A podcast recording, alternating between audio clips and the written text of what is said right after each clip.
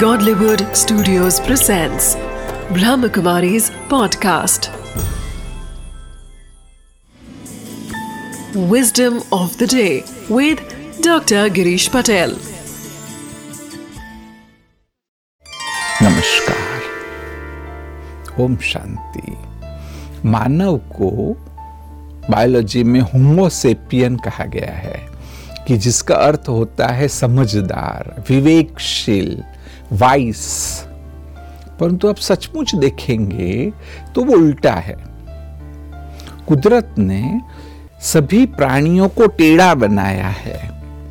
परंतु जब तक कुदरत के नियमों का सवाल है, जीवन शैली का सवाल है, वह सीधे चलते हैं।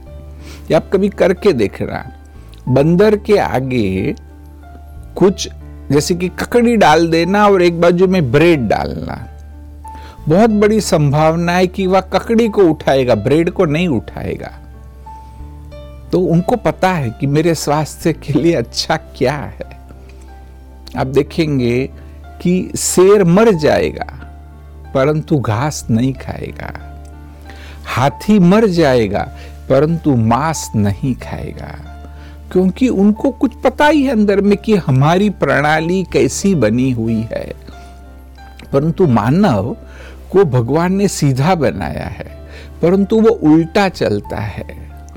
हमने सारी दिनचर्या का शीर्षासन कर दिया है कि जब सोना चाहिए तब हम जागते हैं, जब जागना चाहिए हम सोते हैं, जो नहीं खाना चाहिए वही खाते तो इसलिए विस्डम ऑफ़ द डे है कि मानव को विवेकशील कहा तो ज़रूर अपने विवेक का उपयोग करके जीवन को स्वस्थ पवित्र और सुखमय बनाइए. Among all of creation, human beings are the best creation of the Almighty. So we must use our wisdom for choosing right from wrong. If we apply our wisdom in our day to day life, we won't regret our actions.